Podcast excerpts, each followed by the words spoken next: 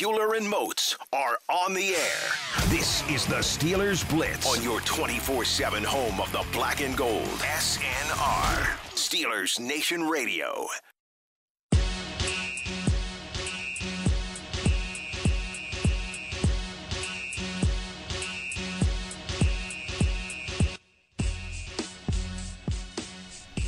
What's going on, Steelers Nation Radio? High noon on a Wednesday afternoon. That can only mean one thing. It's time to go inside the electric factory for the next two hours here on SNR. Arthur Moats, Wesley Uhler, rocking and rolling with you here on this hump day. Yins already know the It is drill. hump day. Hump day. Hump, hump, hump day. Mike, Mike, Mike, Mike, Mike, Mike, Mike, Mike, Mike, Mike, Mike. Guess what day it is, Mike? Mike. Mike, Mike, Mike, guess what day it is? Uh, I guess Arthur Moats, it's the return of Sports Eve. If we want to talk about what day it is, you know what? Before we No, no, no, no, no, no, no, no, no. Are you really not gonna drop the word?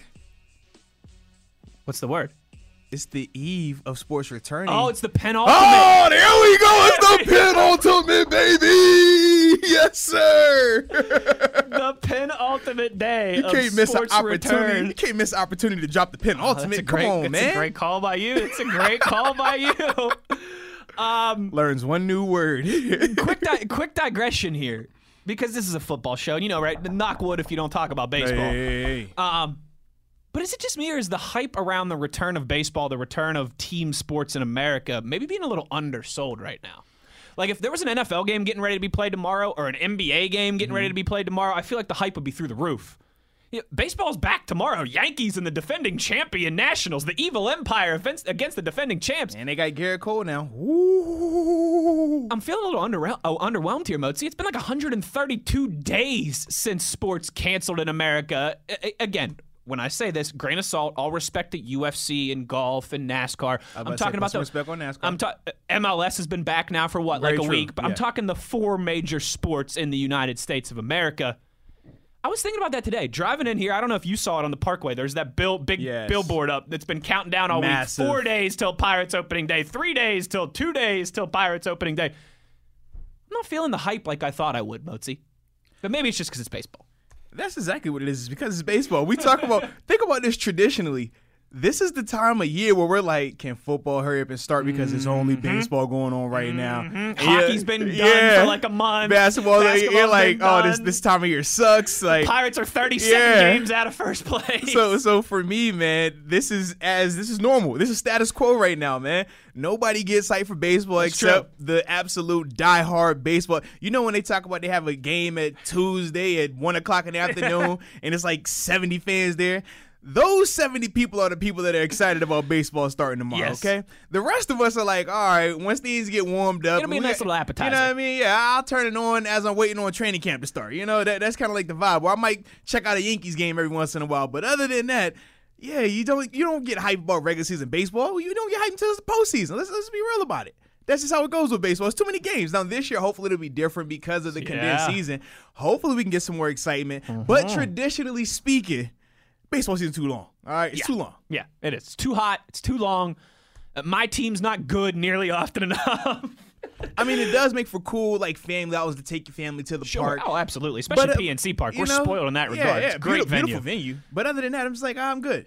Yeah, I'm good on that too. Arthur Moats, normally I'm good on preseason games, Ooh, oh, that's right. You a preseason hater? but I don't know about this year. It seems uh, all about unofficially official, right? Like we're just awaiting the uh, you know, the the press release format from the National Football League, but the NFLPA this morning or maybe it was late last night, right? Told mm-hmm. players there will be no preseason games in 2020. With this, Arthur Moats, 80 man rosters as well too, and that stinks. 10 guys, right? Oh. Getting their opportunity taken away from them before mm-hmm. it even starts. And wait, you want me to do some quick dub B math on this? Oh, let me hear it. All right, 10 guys on each roster. Mm-hmm. There's 32 rosters in the National mm-hmm. Football League. Uh, uh, that mm-hmm. means there's 320 less gentlemen that will have an mm-hmm. opportunity to earn a living in the National Football League. Won't even get the chance to be told no.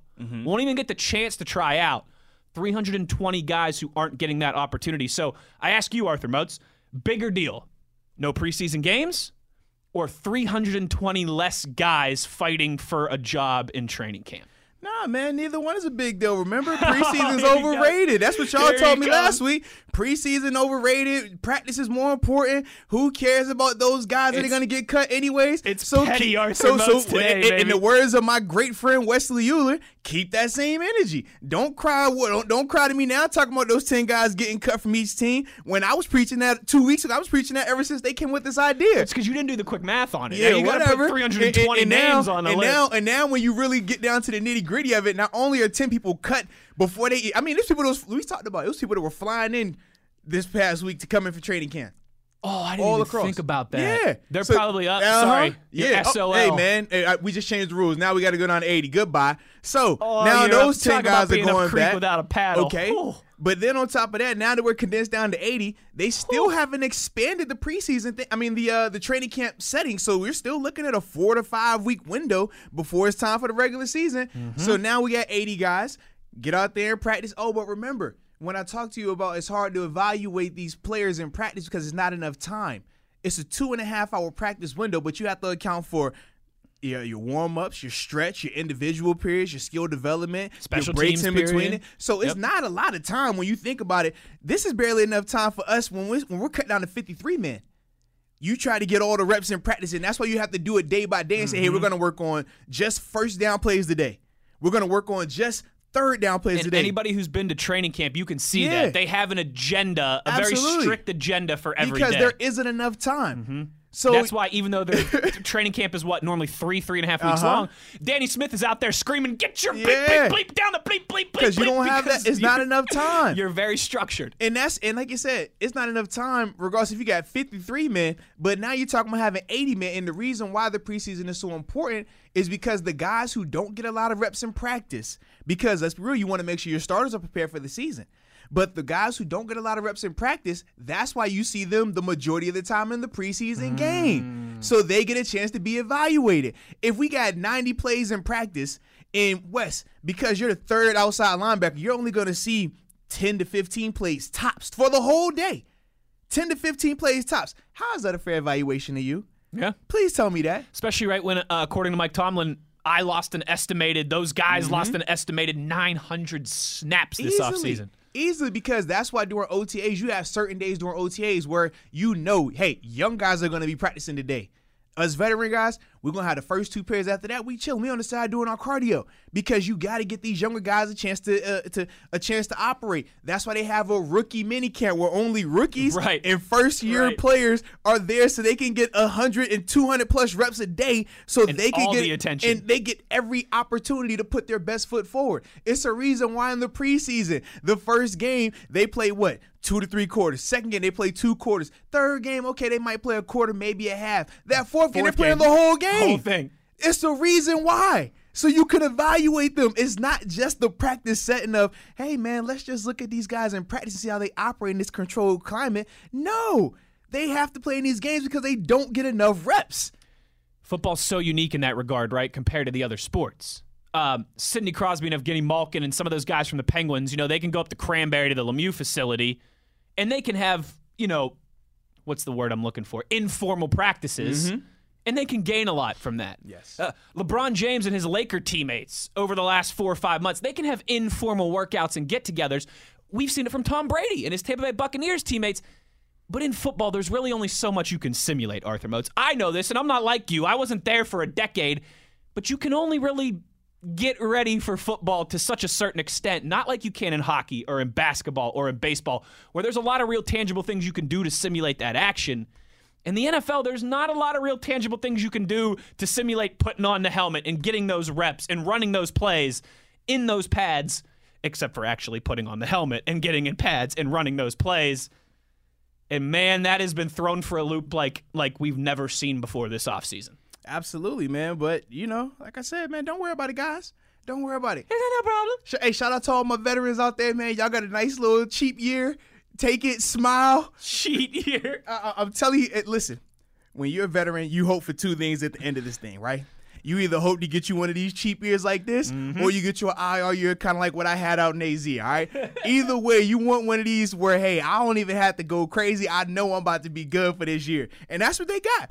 Because you're not going to tell me, and, and I've said this to numerous guys ever since the information came out if I'm a guy who's been on this team for all I need is one year on this team, honestly. It is I mean, one year is more than enough. But for the guys that have had three, four, five, six years on the team, you're not going to get beat out by a guy that's coming in and has four weeks to learn the scheme, get his conditioning up to what it needs to be, understand the playbook, and then on top of that, go out there and be productive. Because it's one thing to know the playbook. It's one thing for you in the classroom, Wes, if I say, hey, show me cover three. You can draw up cover three. You can draw up that you're in the deep third. Okay, cool. It's another thing for you to be in, in the physical conditioning to wear the pads and run and actually do the assignment. Okay, you did the assignment right. Okay, you know it on paper right. But it's a whole other thing for me to tell you go out there and make a play when it's a receiver out there trying to make a play. Mm-hmm. It's it's not it's not okay to just run ten yards and stand on the numbers. No, you got to make the play. That's a whole other element. You got four weeks to do that in this evaluation period. Oh, no games either. Don't worry about it. And I'm a guy who's been doing this for years in this exact same scheme. Know every little nuance of it. Man, I'm feeling extra confident. Yeah, it's not even close. It, it's a nice, like you mentioned. It's a. Uh it's a nice bonus year for uh, for some of the vet. It's almost like senior year of high school for the veterans. Mm-hmm. You know, it's gonna be a nice nice ride. You know, just uh, pick on the freshmen, book drop a couple sophomores in the hallway, mm-hmm. and you're good to mm-hmm. go. Absolutely, man. You, like I said, but you could tell that was a veteran movement when they came up with it. Oh, 100%. when I heard the veterans talk about they don't want precinct, I'm like, oh, like, all right, all right. At, at, first, I was Job like, job security. And listen, at first, at first, I'm naive. I'm like, bro, what are you doing? How are you gonna be prepared? How are you gonna make sure that you guys are getting value? Then I'm like, wait a minute. If I'm, if this is me in year eight, year nine, or year 7 i mm-hmm. I'm right with you. No, no preseason games. I don't want these guys having any opportunity because let's be real you can only do but so much practice mm-hmm. because just by way of the plays, it's certain times that you're going to be out there in practice where you're not even going to get an opportunity to get a look. You're going to be on the backside just off of the scheme of the call.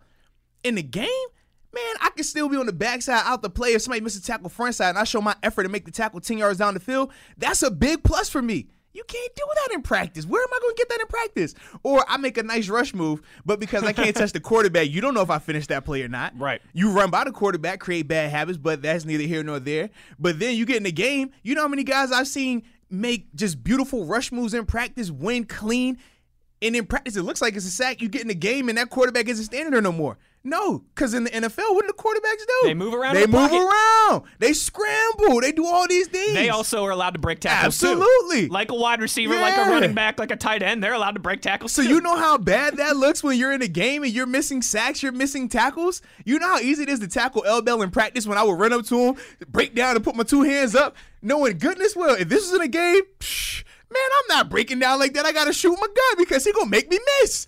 You shoot your gun and hope the troops rally. That's how it goes. In practice, it looks good though. I run up, get low. Ooh, legs they like, they like, boy, he look good in open field. No, I don't. But I know how to fake it in practice. That's just how it is. So when you talk about no preseason, I'm like, yeah, this is perfect because I don't have to worry about these things.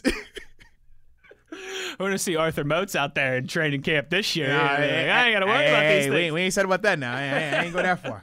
All right. That's all right. If you, if you if you if Arthur Moats leaves the program, you know it's because he's back out there. He got the itch once again. I tell you what, that would make a lot of our listeners happy. Hey, I mean, man, a bunch I'm, of them have been calling good, for you to bro. get back out there. Listen, I'm good between between them saying, "Hey, come on out there," or or Coach One. I'm like, yeah, I'm good on both. I'm all right. I'm all I'm right. good. You like staying up late and sleeping in? Absolutely. I love the control climate of the air conditioning. The only time I get hot in here is mm-hmm. from drinking tea. So mm-hmm. I'm good.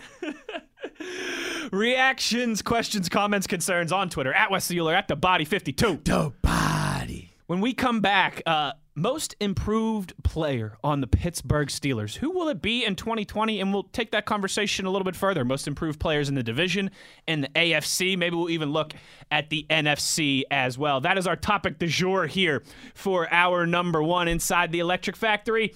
We will uh, continue with the banter on the other side. Arthur Moats, Wesley Uhler, you're listening to Steelers Blitz on SNR.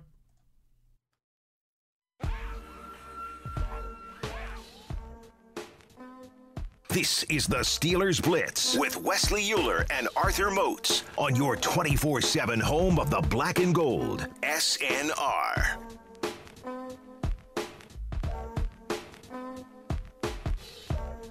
Uhler and Moats with some flavor for your ears on this Wednesday afternoon. And we're going to jump into a, uh, a fun discussion here. Arthur Moats, NFL.com, Cynthia Frelund. Shout out um, to Cynthia. She is great, by the way. Really nice mm. person. Great interview. Uh, I've talked about this with you before. One of my favorite things about going to the combine is just all the people we get to nab for interviews, right? Like I've talked with you right. about this before. You know, we Dale Lolley, Matt Williamson, and I do shows like six hours a day from Radio Row at the Combine. And ah, there's Matthew Berry, grab him. Ah, there's John Clayton, grab him. There's Cynthia Frelund, grab her. It's it's really cool. Some of the people we get to have you know 10, 15 minute discussions with on Radio Row. She was one of them last year, and I think you and I have discussed analytics on this show before and some of the things we like about him, some of the things we dislike about him, that's a kind of an open book debate for a lot of people, certainly. Right. But I think she does a very good job of how she uses analytics in the scope of football, particularly when she evaluates offenses and defenses by the numbers. So she did kind of an interesting article, Mozi, uh, projecting the most improved player for every team in the NFL. Now, this is just this isn't who's going to have a breakout season, right? This isn't uh, who's somebody young that's going to take off, you know, those type of things. It's just who's going to have the most improved season based off what they had last year. If you look at some of the underlying numbers. So it can be a veteran guy who had a down year last year. It could certainly be a young guy who she expects to take off. But there's some really interesting names on this. Uh, so let's get to it here. Let's start in the AFC North Steelers division. We'll start with our Pittsburgh Steelers. It is. And I don't think this answer will surprise a lot of people. Projecting the most improved player for the Pittsburgh Steelers, she goes with Diontae Johnson. Uh, credited with 18 forced missed tackles last season. Uh, you couple his freshman to sophomore year improvement with Ben Big Ben's return. Um, somebody obviously the defenses are going to have to account for, but somebody, uh, as Cynthia says, that everyone should mark as a potential fantasy steal as well. Obviously, you and I know, Mozi, a lot of ways that you could go here with the Steelers. Um, I mean, I guess technically she could have talked about Big Ben. She could have talked about some of the offensive linemen. Um, maybe a guy like Devin Bush as well, too. But Diontae Johnson, the answer. Um, when I think of Diontae, in terms of being most improved, less about him taking a big step next year. I think the, I mean, because from an improvement standpoint, he improved in a great way in the return game from the beginning of the season to the end of the season. Yeah. He improved as a receiver, and we can definitely anticipate that going forward. the biggest thing that I would really want to see him improve upon, though, is his ball security. I mean, last year he lost, he had what, five fumbles, and they were critical fumbles at different points in the game. Obviously, we saw the Bills game where he had the big catch, fumbled on the sideline. uh, the Ravens game, he had a fumble. Mm-hmm. Then he had the uh, the fumble. I want to say versus the Rams on the punt return as well. Just off the top of my head, the ball security issues are gonna need to be addressed a lot sooner than you know what, what's the plan right now. Right. I mean, we talk about Juju for example, and just the two critical fumbles that he's had that stand out to us the most. I'm like, this kid had five fumbles just last year alone that needs to be improved in a major way. But for me, I don't think that he's the guy that will be most improved next year. I'm going with uh actually on the defensive side of the ball. You know I'm a defensive guy. Come on, man. I can't help myself, baby. I can't help myself. But I'm going with Terrell Edmunds, man. I think obviously he was a, good guy one. that that was really successful in terms of his tackling abilities, open field tackling. I think he had what 100 tackles, second on the team behind Devin Bush. But the thing that I want to see him improve upon is his playmaking ability when the ball is in the air. It were a couple, well, not a couple. There were numerous times where it just looked as if he misjudged some passes that were in the air, some of his angles in terms of coverage. And those are things that at the safety position, to go from being just a, a decent player to a really good player, Yeah. that's what you have to do. I mean, that's what Minkah is so special because when the ball's in the air, he understands how to attack it. He never is out of position when he's in coverage. Where it's been times where Edmunds has appeared to be out of position or chasing and things along that nature. So for me, I think he's going to be the most improved player because I anticipate him going into what year three now being a lot more comfortable in the back end and having a full well not even technically a full off season with Minkah but having another Right. year playing alongside Minkah I think that's going to help him out a lot as well I think so too. That's a great call by you. Uh, we've talked a lot about Diontae Johnson, a lot about Devin Bush, a lot about the offensive line, a lot of these things. Um, but yeah, Edmunds maybe kind of flying under that radar. I think that's a good call. I would expect uh, I would expect him to look much more comfortable uh, with his responsibilities now entering his uh, third year in the black and gold. Uh, sticking in the division here, Arthur Moats. Let's go across the turnpike into Ohio. Cleveland Browns. This is one that I definitely agree with. Uh, Odell Beckham Jr. I, I think that's a no-brainer. Um, we've talked a little bit about how we both think that the Browns' kind of recipe for success is to put the ball in the hands of Nick Chubb, put the ball in the hands of Correct. Kareem Hunt, establish that run game, take the ball, eh, not take the ball out of Baker Mayfield's hands, right? I don't mean it to sound that dramatic, correct. but instead of putting the onus on Baker, put the onus on the run game and let the pass game kind of grow from there. We both agree that, that Chubb's a beast and the offensive line should be much improved, and that's the way to do things. Uh, but I think we also both agree that maybe the Browns and Baker Mayfield and some of those egos and mouths to feed on that offense are going to allow them or not allow them to be to put their check their pride at the door maybe is is what I want to say. I do think Odell Beckham clearly was struggling with injuries last year. I do think clearly he's still one of the most naturally talented wide receivers in the NFL. Uh, no matter what they do on that offense, there's certainly going to be attention given all over the place to the running backs, to the tight ends, to the other wide receivers. I think Odell Beckham will. Um, if he stays in Cleveland, you know, if there's no none of that trade request stuff, I I think Odell Beckham will have a. If we look at it on paper at the end of next season, much more productive year than he had in 2019. There is only one answer to the Cleveland Browns' most improved player. Baker Mayfield? And it is Baker Mayfield. Let's be real. Odell had over a thousand yards receiving, and that was a quote unquote down year for him. Him and Jarvis still balled out under the circumstances of shoddy quarterback play, under the circumstances of dealing with injury, under the circumstances of having incompetent coaching the person that that team is going to ride upon or, or solely depend upon is Baker Mayfield. You saw him in year one when he looked good, when his completion percentages was good, when he took care of the ball, didn't have a ton of turnovers.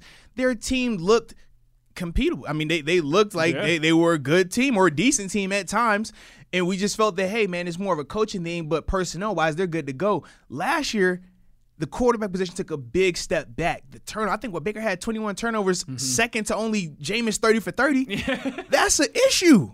That is a major issue. So regardless of how healthy Odell is, if Odell look look at it this way, right? Odell had what a thousand? I think it was like 1,050 or 60 yards, Just right? a little over a thousand, yeah. So my thing is this: healthy Odell, you're getting what 1,200 yards, 1300 maybe. 1,300, and that's high end.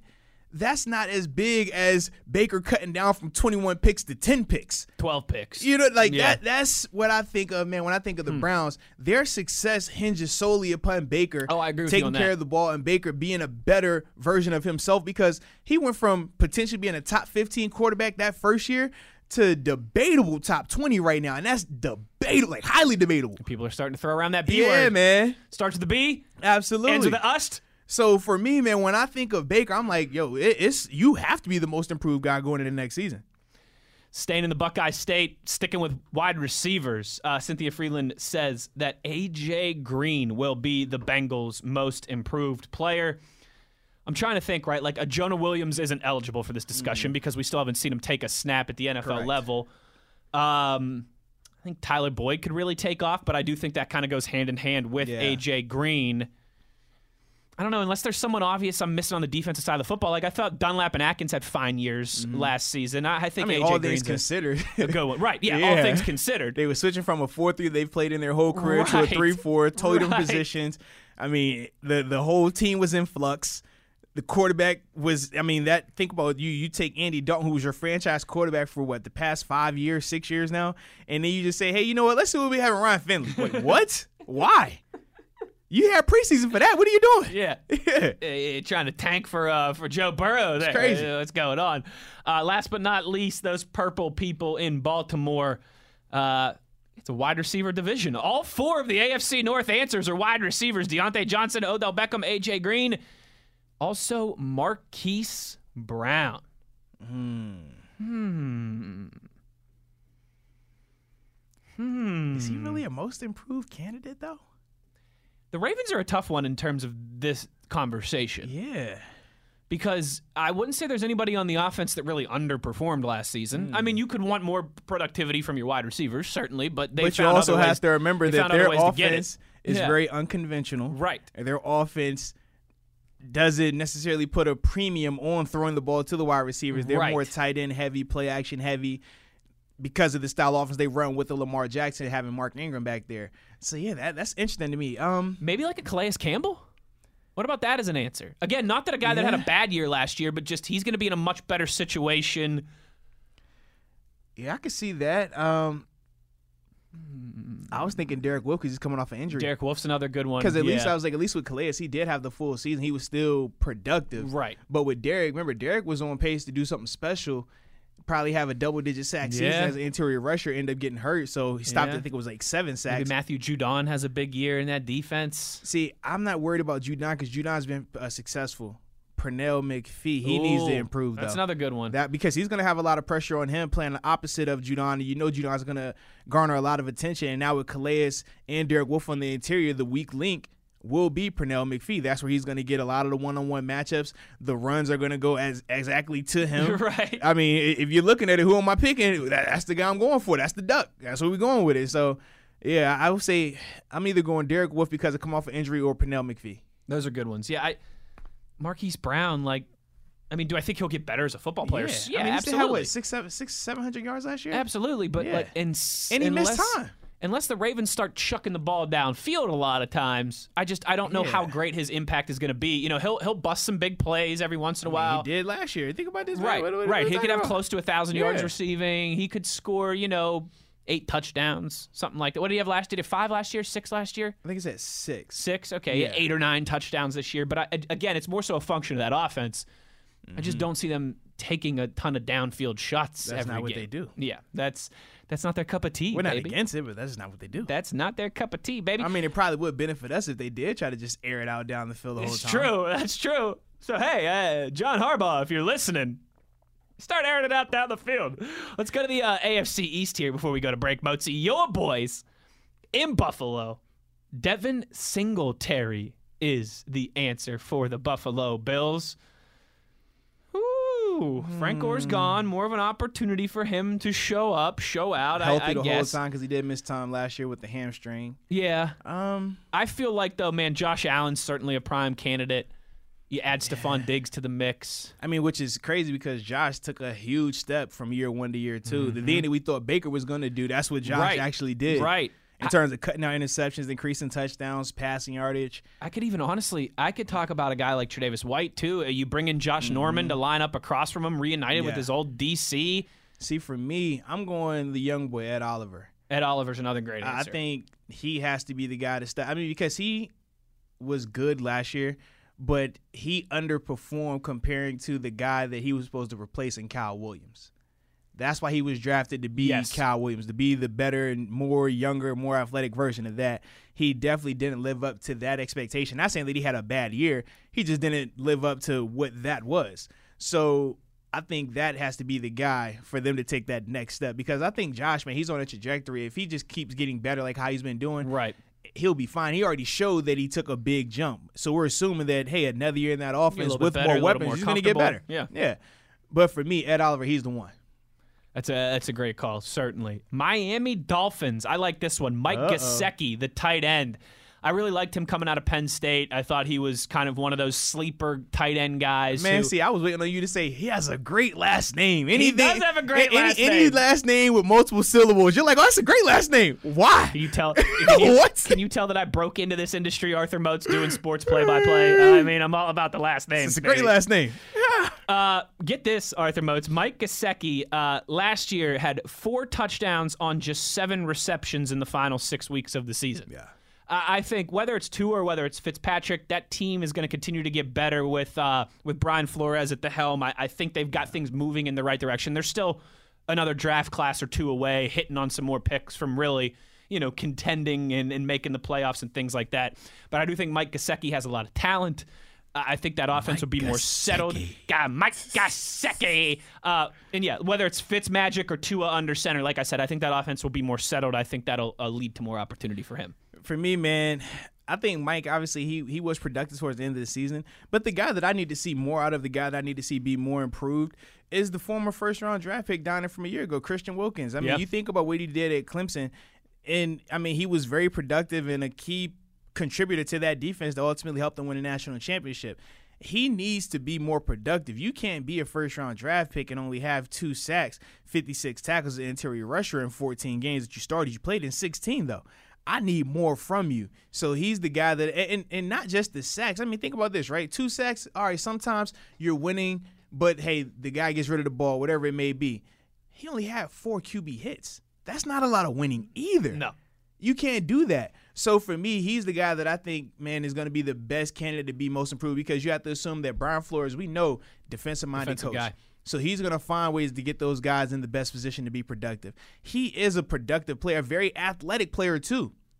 So when you factor in all those things and you're hoping that your offense will be more productive, it's not going to be the all right, are we tanking early? Are we trying to Right, be good? Like right. all that going on, along with offloading assets during the season. Remember, they traded That's away true. Minkah Fitzpatrick week two. And they traded Tunsil away right, right Absolutely. be- during the preseason. So they think, traded? Tunsil the week before the regular season. Yeah. They traded Kenny Stills. They said going into the regular season game, the opener, they had 22 guys that were not on the roster In At- preseason. no, no, no. At all throughout the whole offseason. Oh. They literally that last week from remember seeing that now preseason to regular season, they brought in 22 new guys for their for, their 53 man roster. It's a third of your game day roster. How do you expect I to mean, win? that's it's, it's 40% of your game day How do you expect to win like that? Like it's already difficult enough when you bring in three guys that have never been in your scheme all all season. OTAs, mini camp, rookie mini camp, training camp. That's already tough enough. You bring in 22 guys, like what do you expect? So hopefully this year, because those guys have at least been there, figuratively speaking, because of the COVID situation, right, right. they should be a lot more comfortable, which means Wilkins should be a lot more comfortable and hopefully could be more productive than what he was last year because you can't just go out there and have two sacks and four QB hits when you're a top pick. It's not good for business. It's not good for business. Yours or the team's. Not at all. Uh, N'Keal Harry is the NFL.com answer for the Patriots. Uh, hmm. I think Cam Newton's kind of the low hanging fruit here, right? I feel like Yeah. he's got to have an improved season. Uh, maybe Mohamed Sanu in that regard as well too. I don't know how I feel about N'Keal Harry. We haven't seen he- he's he's heading into his sophomore season with kind of an incomplete grade from his rookie season. I, I don't See, know. for me, I don't have an issue with N'Keal Harry being on this list because when we talk about the season that he had last year, he did miss a good chunk of time. He did. I think he had what a hamstring was early on. Some but some muscle ish, issue. But my yeah. problem with him was we saw a lot on his tape that looked very similar to James Washington his first year. When you talk about misjudging balls, when you talk about jump when you don't need to jump, understanding when to run under a pass, understanding just the intricacies of running routes at this level, he struggled in all of those things. Mohamed Sanu is going to be Mohamed Sanu. We're not expecting Mohamed Sanu to turn into Josh Gordon overnight. We're not expecting Mohamed Sanu to become Julio Jones or Antonio Brown. That's not. That's never going to be him. N'Keal Harry though, he was drafted with expectations to be the guy up there. We talked about how man outside of Randy Moss, when have they had a, a dope receiver in uh, New England? Their best receiver has been Julian Edelman. N'Keal Harry was supposed to change that. So for me, when I think of him, even though he missed time with injury, even though he was a rookie, you still expected a lot more from him than what he did last year. Yeah. So for me, that's why I say yeah, he has to be the guy. Last one here uh, for the AFC East and for this segment, the New York J E T S Jets, Jets, Jets. Arthur Moats. Uh oh. Everybody knows where I'm going here. Come on, if you've listened to this show for more than 15 minutes, Uh oh. I'm going with Sam Darnold, baby. You already know Oh, 2020 is the year of Sam. It's go time. Let's do it. He's the second best quarterback in Jersey, third best quarterback in New York. Second best quarterback in Jersey? He better than Dan- Danny Dimes? I'm not. I'm taking Danny over him. I know you a Darnold hater. I know. And, he- and, uh, you know, I'm taking Josh over both of them. I know. you know, I disagree, but we don't need to rehash this same argument. We'll You into- you right. We're gonna get it. I mean, once We the got season plenty of starts, time, We got, trust we me. got We got Dak plenty and of time. Wentz. We got Darnold and Allen. We, we got quarterbacks We're gonna be beefing over. it's gonna be fun. For me, man, um, from when I talk Jets, man, I got to go with my dog L. Bell, man. I think Oh, obviously the one, yeah. expectation he had, the contract he he got, you expected a lot more, and we understand it was multiple variables that played into his lack of productivity. And I mean, the guy you just named, Sam Darnold, was the large reason for Yeah. that with him missing a third time of the season. Yeah, that that kills you, along with the lack of overall weapons on offense. But I think this year, with them all being healthy, this has to be the year that L. Bell shows, hey, I can do this outside of Pittsburgh. I don't need the weapons that were in Pittsburgh for me to be productive, for me to be successful. So this has to be for him. He has to step up. And we know that offense, as much as we say it's going to go as Sam Darnold goes, it goes as L. Bell goes. Because Sam hasn't proven to be the guy that can just, hey, it doesn't matter who you have around me, I'm going to make this thing work. Yeah. He doesn't have that right now. I mean, not saying that he can't grow Right. into that, which I think he will. I think he's a part of that that new that second wave Mm-hmm. of quarterbacks that are going to come in and be like, wow, when the Brady's and Brees are gone, he's going to be a part of that next wave. I think he has that potential. But right now, we know L. Bell is guy. He has to be the guy down there. He has to be the guy to keep the chains moving, similar to what we saw here in Pittsburgh. He has to be the guy that, regardless if you're handing the ball off or you're, you're dumping him the ball off the backfield on a quick low pass, he's got to be the guy that's consistent. Call him McDonald's number one, man. You know Yeah, what it is. yeah. Wherever you're at, you know what you're getting, man. Give me the Big Mac, period. Uh, it's a it's a great call by you, certainly. Uh, most improved player for each team in the AFC. That is our uh, our topic here in the first hour of the show. When we come back, we'll hit on the AFC South and the AFC West as well. Arthur Moats, Wesley Uhler on a Wednesday. This is Steelers Blitz on SNR.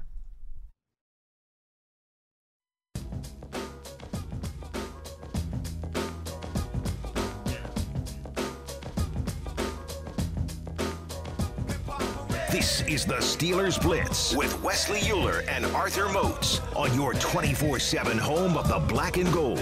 SNR. Most improved player for each team in the AFC. That's what we're wrapping out the uh, the first hour of the program here with today. On to the AFC South we go. Arthur Moats AFC South. And sticking uh, alphabetically here, like I have been doing. That puts Actually, us- you have not been doing that. well, you're right. I did it. Yeah. well, hold on. I didn't for the Steelers division because we always start Pittsburgh all right, first. I'm just throwing it out there. so 50 percent of the time. I. I boy started right, at the back of You the line keeping me one up- time, then went to the front. I'm You like, keeping whoa, me on whoa. my, you keeping me on my toes here. we'll, we'll, we'll keep it alphabetical here going forward. AFC South, Houston Texans.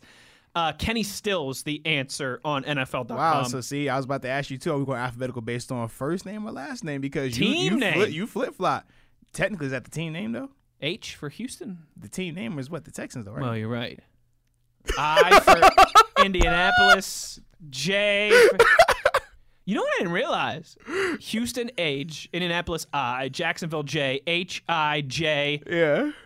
Dude, the Titans need to change their something with a K because then you'll have the whole the Yeah. whole division will be in alphabetical order. Absolutely, man. Uh, I think Kenny Stills is fair for the Texans. Mozi, uh, uh, Hopkins exits stage right. More opportunity for Stills. Uh, uh, probably a, a, you know even a little bit better, improved Deshaun Watson. I think that's a fair answer. So I like Kenny Stills, but I think it's the new addition of Brandin Cooks. He's coming off a down Yeah. year. Think about that that's last year he had in uh, in L.A. What was it, 500 yards? His first time in the past four or five years where he didn't have have a thousand thousand. yards receiving. I think he's the one that has to have the big bounce back year because let's be real about it. Kenny Stills is a good player, but Kenny Stills at his best is a B level player. He's a really Yeah. good number two. B, B at plus, best. Yeah, yeah, at best he's a, a really good number two. Yeah. Cooks has to be the guy down there, especially when you lose a DeAndre Hopkins. If if Brandin Cooks is average down there, their offense is going to look really bad because they they're not going to have enough threats outside. Right. So for me, man, it has to be Brandin Cooks, especially him coming off of a down year. Kenny Stills, man, he I mean Kenny Stills, Kenny Stills. He's super consistent. You know what he is. So for me, man, I, I don't really see him being taking this big jump of improvement. Yeah, I think that's fair. That, that's a good call by you. I, I didn't even think about that. Only reason I I thought about Cooks, I, I I forgot what I was doing. He just like popped in my mind. I'm like, yo, You were really- cooking something and you he were like, did "Yeah, have Brandin Cooks." because he did have a down year. I'm like, yo, you really did have a down Yeah. year last year. Yeah. Like over his full body of work is great, Mm-hmm. but he's coming off of a very very poor year for him.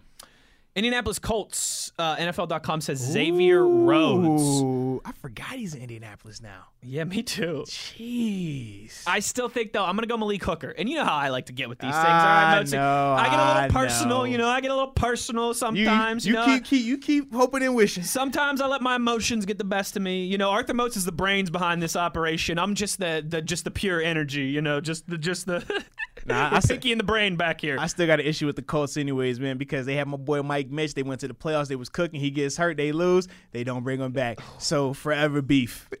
Ever forever beef. Or I think you know, honestly, I think Philip Rivers is a fair kind of Ooh, candidate in this in this him. conversation too for the Colts. In a major way, Philip. Yeah. Yeah, because he's Better that- scheme, better talent on offense, good offensive line, Yeah. I mean, everything is in place. Because, playing in a dome where the weather's always Yeah, fine. because last year, whew, last year we thought he was about to Eli Manning it. Boy, he, Yeah. he took a major step. Yeah.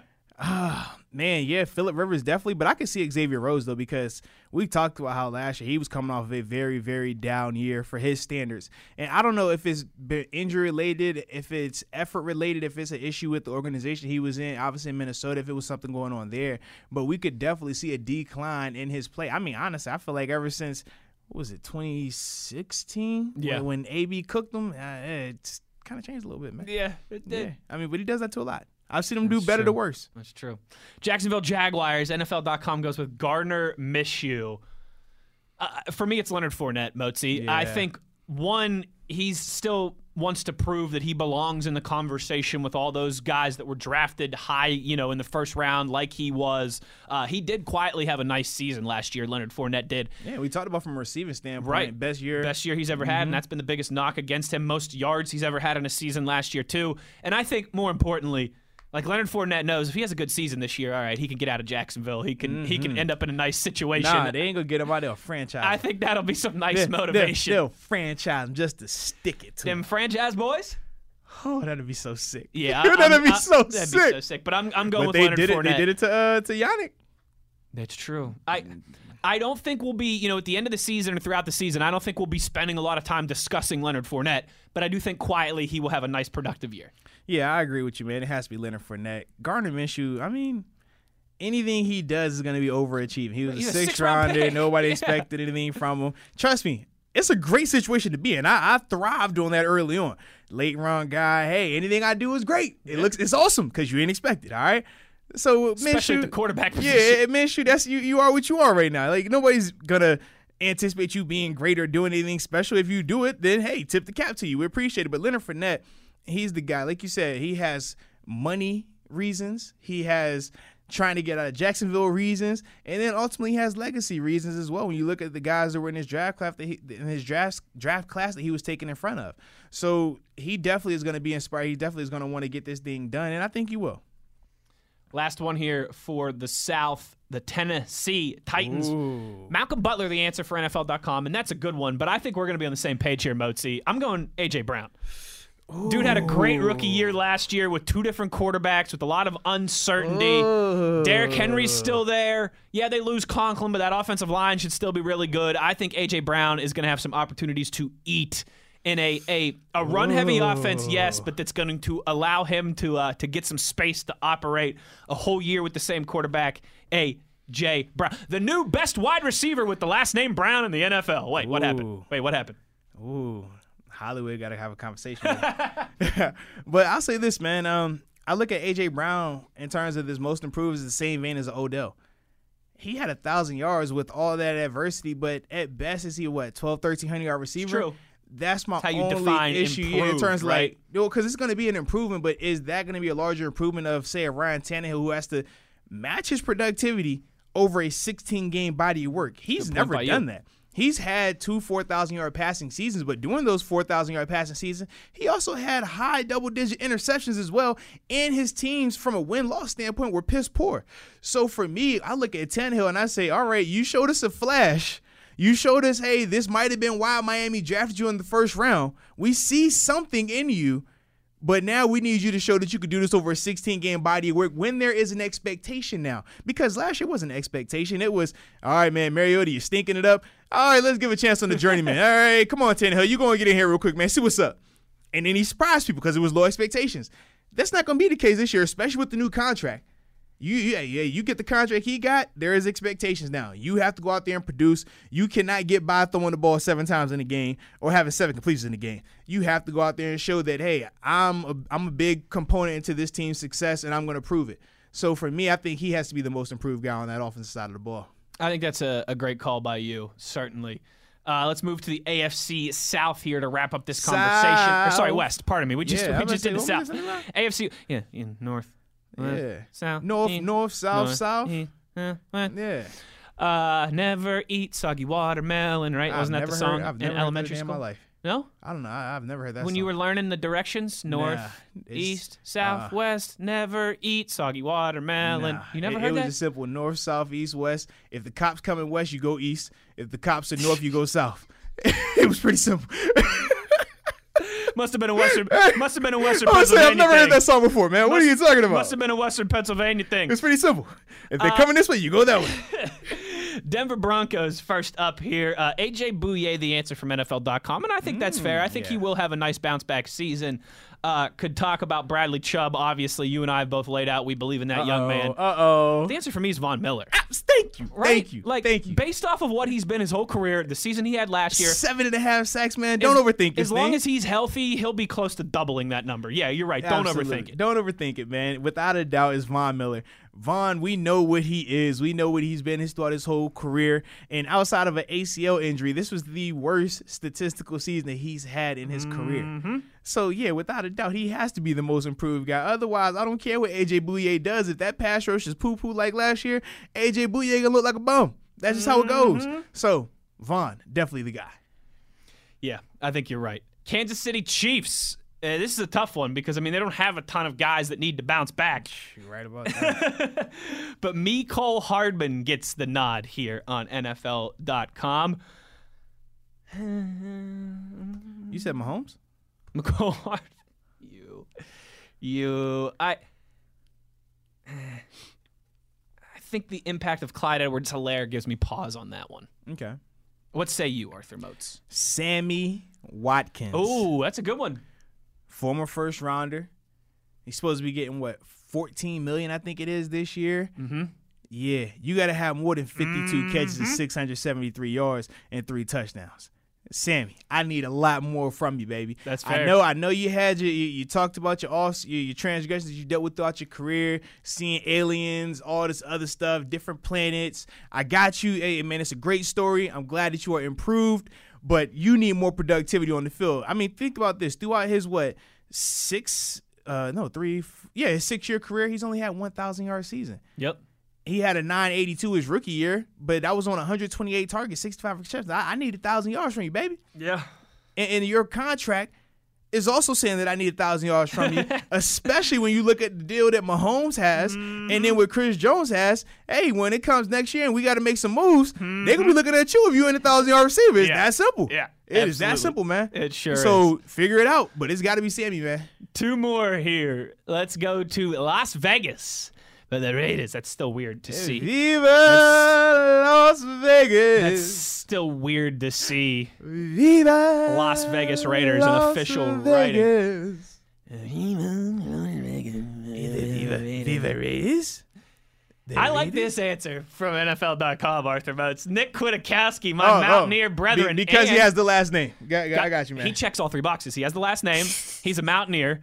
And he's a Yinzer. He's a Western Pennsylvania high school kid. Went to, uh, gosh. no, it wasn't Fox Chapel. It was Franklin Regional. He graduated from Franklin, Franklin Regional. Okay, Yep. Uh, I think that's a good answer. But for the Raiders' sake, I think the answer better be Clelin Ferrell. Mm, you For the with Clelin. for the Raiders' sake. Wow. They took him what third or fourth overall in the draft two years ago. Yeah, They fine. they need him to be a, be a top five bona fide pass rusher if they want to get where they're trying to go. He's gonna be He fine. ain't gonna be no problem. He ain't no problem. That's Arthur Shannon no Sharp notes over fine. there. He had what four and a half of them things last year. He'll be fine. Yeah, four and a half. He'll be all right. He'll be all right. It's, it'll take a little time. He'll be fine. That ain't no problem. Yeah, ain't no problem at all, man. But for me, man, it's a simple answer. It's the quarterback position, Mr. Derek Yeah. Carr. I mean, last year was a decent year for him. Still had, you know, 4,000 passing back to back season down, over 4,000 passing yards, 21 touchdowns, eight picks. But Derek Carr, remember, I mean, wasn't he on an MVP trajectory? That's right. You tried to give him the, uh, the Carson Wentz MVP year, right? Oh, would you he- settle down? He would have won MVP if he didn't get hurt. Oh, would you settle yeah, down? I've heard it all before. Okay, It's And- true and- and- with and- Wentz. It's yeah. not true with Carr. No, no, I, I thought that was the case. It was 2016. They were what 12 and three. He had close to 4,000 you ain't passing catching me saying that. broke the leg, and it was like, oh, he would have won MVP. And ever since then, it's been underwhelming. So for me, man, I need to see a major improvement for him next year. Obviously, they did a good job in terms of the Raiders getting him weapons on the offensive side of the ball, and I think along with uh, the running back out there, Josh uh, Josh Jacobs, that that makes it a lot simpler for him, a lot easier for him. I think that man, when you have a steady, stable, productive running back like how they have, and obviously the receivers they were able to get in and who, who actually were very productive last year. All of those things bode extremely well for him to be successful and be more improved this year. And especially when you think about that division, you know who the big dog is at quarterback out there. Mm-hmm. So yeah, if you don't want to be looked at as the laughing stock at that quarterback position because you know who you are going to be compared to, you gotta step your game up, baby. It's a good call by you. Good call by you. Last but not least, here the Los Angeles Chargers. Well, I guess if I wanted to be cheap, right, I could go Derwin James, but technically he didn't play last year. Correct. Uh, Hunter Henry, the answer here. I like that one. How about Tyrod Taylor, though? That's where I'm going. Is that where you're going? Absolutely. I think there's, you know, he's got some nice pieces on that offense. The offensive line isn't great, but they're certainly, I think, on the top half of the league. If we listed the offensive lines in the league, I think the Chargers would be in the in the top half. Um, a defense that should put them in some opportune situations to succeed. It's not like they're going to have to score 30 points a Right. game to win games. I like Tyrod Taylor to to have a nice season out there in LA. Not a lot of pressure, a young team. I think he'll be able. We've talked about this before. He's not a superstar. Correct. But he's not a bum. He is a professional quarterback. He's, Pro Bowl. He's made it to a Pro Bowl. He's Shout had winning. dog. He's had winning seasons in the NFL. I think he can Playoffs? do that. He's been to the playoffs? Yeah, I think he can do that again in LA with a strong roster. And he's a Super Bowl champ. Throw that out there too. Was he? Was he a bat? Wait, Baltimore Ravens Oh, backed up Joe Flacco. right. Yes. I forgot all about that. That's how he came in the league before yes, Buffalo, yes. right? He backed up uh, uh, Flacco for four years. I totally forgot he about got that. he got a win Super Bowl. I totally forgot. Yeah, he got he got him a I Carson Wentz. totally you know. about that. Yeah, how convenient. You forget for him, but not for he got Carson. him. He got him a Suggs Super Bowl. Yeah, Although, yeah. granted, Suggs got a real Super Bowl. at, least, at least Suggs was in the game. Yeah, Wait, was he for the Chiefs? yeah. I thought he did play like a snap or two. Did he? I don't know if he was productive, but I definitely think We have to look that up. I don't know if he. I don't know if he played a snap. but- Yeah. yeah, but I think I think it's Tyrod for, for the Chargers. Yeah, man. I think of this, man. The last time we saw Tyrod, not counting, because obviously that uh, he, last year when he did get a, I think it was like a couple of snaps. It was like the garbage time type situation. But for me, the last full body of work we saw him have was in Cleveland, where he started what those three games before Baker came in. Right. and he was average at best. I mean, you look at his completion percentage, 80 uh, was it 49 and a half. He had 85 attempts, 42 completions, 473 yards, two touchdowns, two picks. We got to see a lot more. I want to see more of what we were seeing from him in Buffalo, where he had back-to-back 3,000 yard passing seasons. He was taking care of the ball. He he was making sure that he was still scoring points. But like I said, throwing touchdown passes, cutting out interceptions, just being a safe quarterback, a guy that you can win with, a guy that's not going to lose you games. Tyrod, that has to be you, man. I got to see more of that, less of what we saw in Cleveland.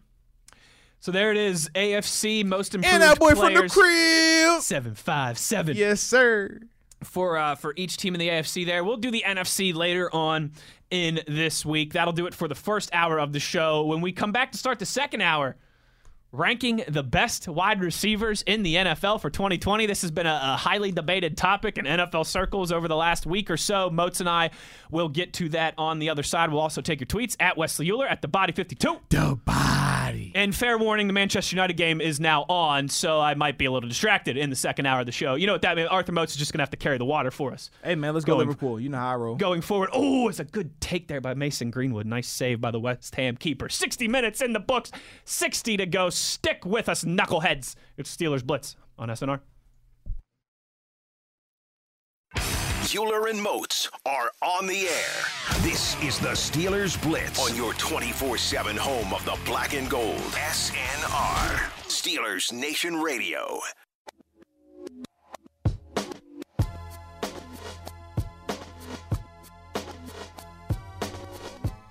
Good afternoon, Steelers Nation. How we doing? Serendipitous. Well, that's good. Me too. Wesley Uhler, Arthur Moats, inside the Electric Factory. It's Steelers Blitz on SNR, hour number two, as we roll along here on a Wednesday afternoon. And let's get right into it, Arthur Moats. This is something that has been discussed. uh, I feel pretty, uh, pretty much everywhere in NFL circles, NFL media over the last week or so. Top 10 wide receivers in the NFL. Jeremy Fowler has his lists on ESPN.com of uh, 50 league executives, coaches, and scouts who they say are the top 10 at each position. And here we go, Arthur Moats. We'll start from the back for dramatic effect. Number 10, Amari Cooper, Dallas Cowboys. Number 9, Chris Godwin, Tampa Bay Buccaneers.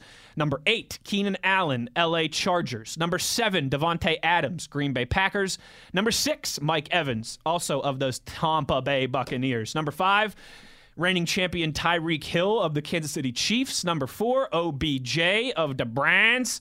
Number three, DeAndre Hopkins, now of the Arizona Cardinals. Number two, Michael Thomas of the Saints. And number one in the same division, uh, not very far away, just a couple hours away in the next state over, Julio Jones of the Atlanta Falcons. Arthur Moats, I know you got beef with the top of this list. Mm-mm-mm. I know you do. I know you disagree about who's number one, who's number two. I mean, I feel like you're a Julio guy, though. I am a Julio guy, but I didn't say me. This I asked you, baby. You're definitely a Julio guy. Oh, I'm for sure a Julio guy. But for me, man, I think I definitely got to have Michael Thomas at number one. Um, First, he has the 99 rating in Madden. That should tell you something right there. All right, And we're gonna talk about it, that should tell you a lot. I mean, what, what else you need to know? They didn't give they didn't give Julio a 99 rating. They didn't give DeAndre Hopkins a 99 rating. It's only one receiver that got a 99 rating, and that is Michael Thomas. He's been the most consistent and the most outrageously ballerific receiver for the past two years now. Could say three years, but for me, man, it's Michael Thomas. He definitely has to be the number one receiver. When we think of Julio, I think he's number one on this list because of legacy, because of what he's done throughout his career. But from a recency standpoint, he hasn't been the same level of effective. I mean, he hasn't been the same level in terms of his effectiveness as he's been in the past. So for me, man, Michael Thomas is the number one receiver on that list. Then hot take, I got DeAndre Hopkins at number two. Ooh, so do I. Yeah, I got D Hop at definitely at number two, man. Yeah. You want to give? How you want to do this? You want to give your top three, and then I'll do my top three, and Yeah, then we'll go yeah. from there. So you've got I got uh, I got Michael, Michael, Thomas, Thomas, Hopkins two. Hopkins at two, and I got Julio at three. Okay, so we're similar. We just flip flopped one and three. I got Julio one. I got Hopkins two. I got Michael Thomas three. Blasphemy. Now again, listen, Arthur Moats. I Uh, under under which say- stratosphere is Michael Thomas say- not better on, than DeAndre my- Hopkins or Julio second. Jones? Give me my- all. give me a Go- second, Go, man. ahead. Let me hear this. You know I'm very transparent with this. No, you're right? not. No, you're not at so all. So my anti-Saints nature Oh my god. certainly plays into this. All right, I'm just being transparent. I'm being honest. But I, Michael Thomas is insanely talented. He is. I think. I think it's these three guys and then everybody else. I think there's a gap after these three guys. I really do. Antonio Brown would have been in that conversation. Um, I think there's a gap after these three guys. But the difference for me is just on the tape. Uh, if you look at the stats, man, yeah, Michael Thomas is insane. He's clearly number one. If you look at the tape, it's it's not as impressive as DeAndre Hopkins. It's not as impressive as Julio Jones. Why? Why isn't it as impressive? Because it's a lot of seven yard catches. It's a lot of slants over the middle. Those aren't a- good.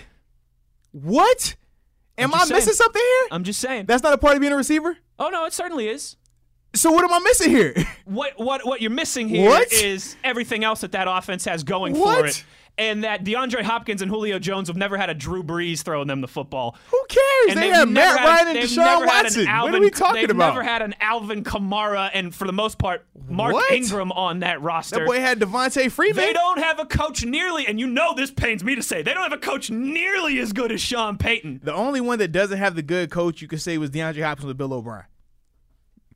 Uh, I mean, the Falcons went to a Super Bowl. Exactly. So what are we what have they here? done since Kyle Shanahan left? What has that offense done since Kyle Shanahan left? All Shanahan I'm left? saying is, I mean, Julio still was able to be productive because it's Oh, still certainly. Matt Ryan. It's Matt Ryan running his offense. That's what it is. Let's be real about it. It's no different. Just like when- Drew Brees runs the offense in New Orleans. So, so I don't want to hear about Well, what, what- Who would you rather have, Matt Ryan or Drew mean? Brees?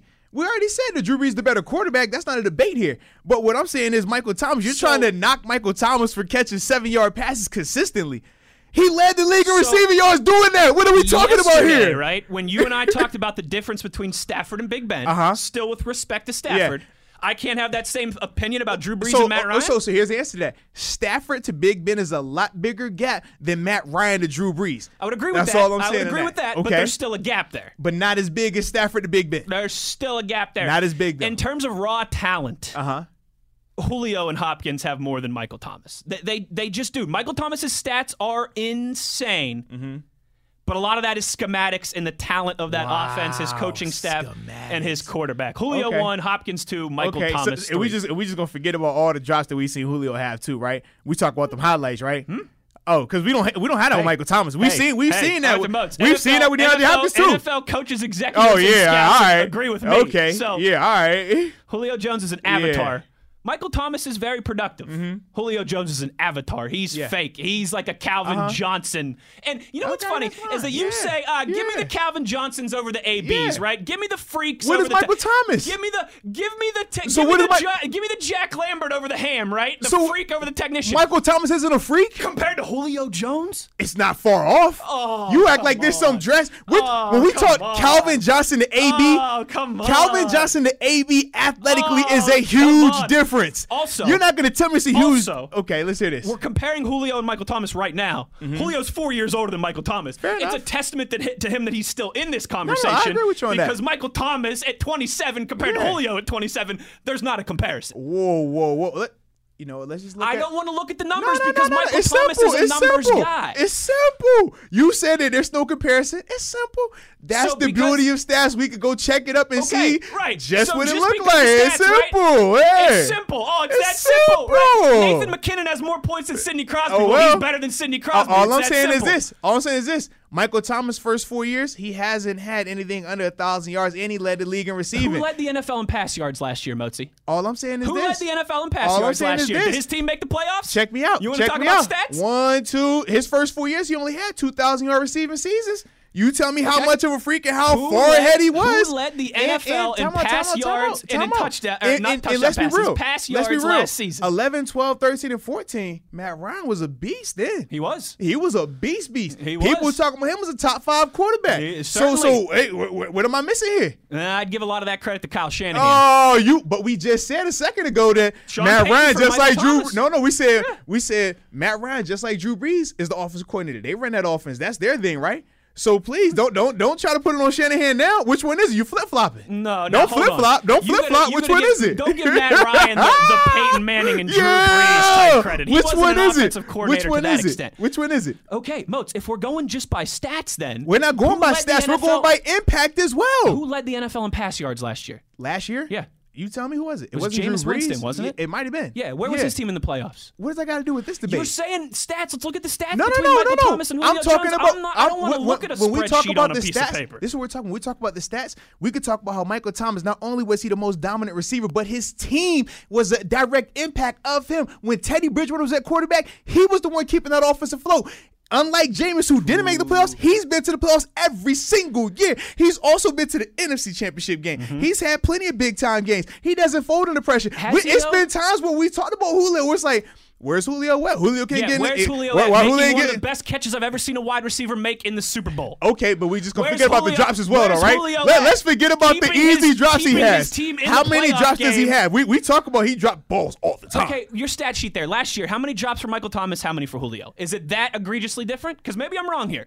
Because You- you know what? I I'm not the fumble guy. I I'm ain't not. about it. Yeah, ain't you're worried not about it. worried about I it because it's not that different. No, no, I ain't worried because I don't have it right in front of me right now, and I don't feel like looking for it. But we know for a fact that Julio fumbles a lot more than Mike. I mean, not fumble, but we know he drops the ball. Okay, he drops go. passes a Yeah, lot more. say, a lot of easy passes too. That's easy a different passes. conversation. All right, let's look here. Uh, four drops. Wait, is that even actually an official? It's an official NFL stat, I feel like it? it should be right. It yeah, but I don't see it here on Pro Football. It's not. On, yeah, that's what I was saying. It's not on Pro Football. So yeah, Really? What is Pro Football Reference good That- that's for? what I'm then? saying. That's why I said I ain't feel like looking You it up. bunch of bums. you a bunch of bums. All They literally have fumbles up here, and that's it. who's Nope. number four on your list? We can we can look up these stats during break. Yeah. Who's number four on your list?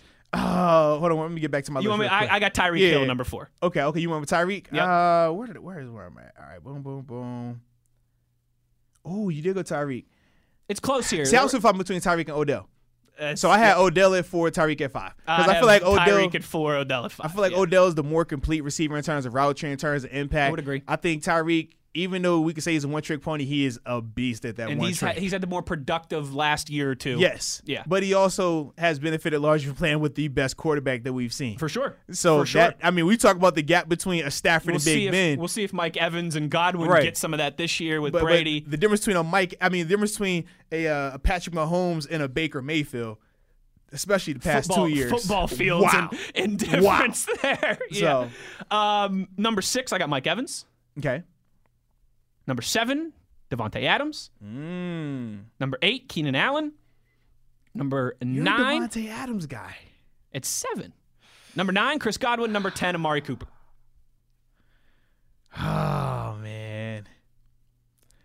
I thought about having Keenan and Godwin ahead of Davante Adams. See, I do. I'm not. I'm not a Davante Adams guy, honestly, man. You one of these haters that he's coming out on I am Twitter? not, bro. Oh my gosh.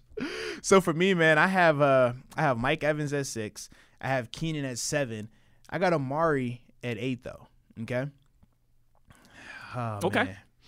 I like that. I, Yeah, it was Amari the, like the, the seven to ten range was tough because honestly, uh, like I could really go any order with those guys. So wait, hold on. S- Who'd you have at se- you had Cooper at seven? Yeah, I had Cooper Okay, at seven. okay. Yep, Allen at eight. Okay. And then uh, where was I at for nine? You still got Chris Godwin out there. You still got No, no, Davante Go- Adam. Godwin- or Alex- you had Godwin's. Wait, no, yeah, Yeah, Godwin is up here. Mm. that's right. Yeah, because Godwin doesn't make my list. I have Adams as my uh as nine, and then Amari Cooper at ten. Okay. Yep. So who's in your top ten that's not in my top ten? So I have oh not not Adams Thielen. Excuse me. So I have Adam Adam Thielen on my list. Gotcha. Yeah, that, that's the one who's in okay. there. Mm-hmm. So that's where we're different. You have Adam Thielen. I have Davante Adams. Yeah. We got the Adam, the yeah, Adam I, brothers. am not I'm not a Davante Adam guy. I think Adam Thielen doesn't get a lot of respect.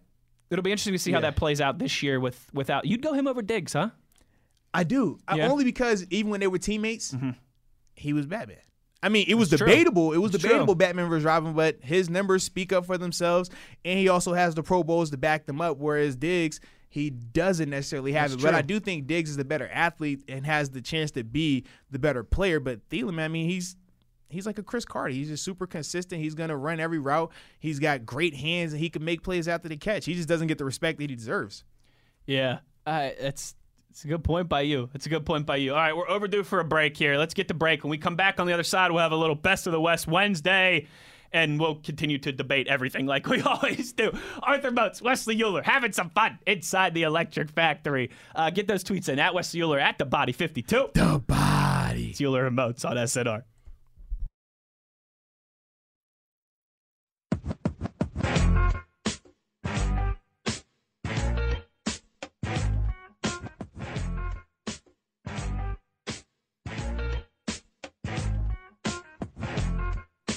This is the Steelers Blitz with Wesley Uhler and Arthur Moats on your 24 7 home of the black and gold. SNR.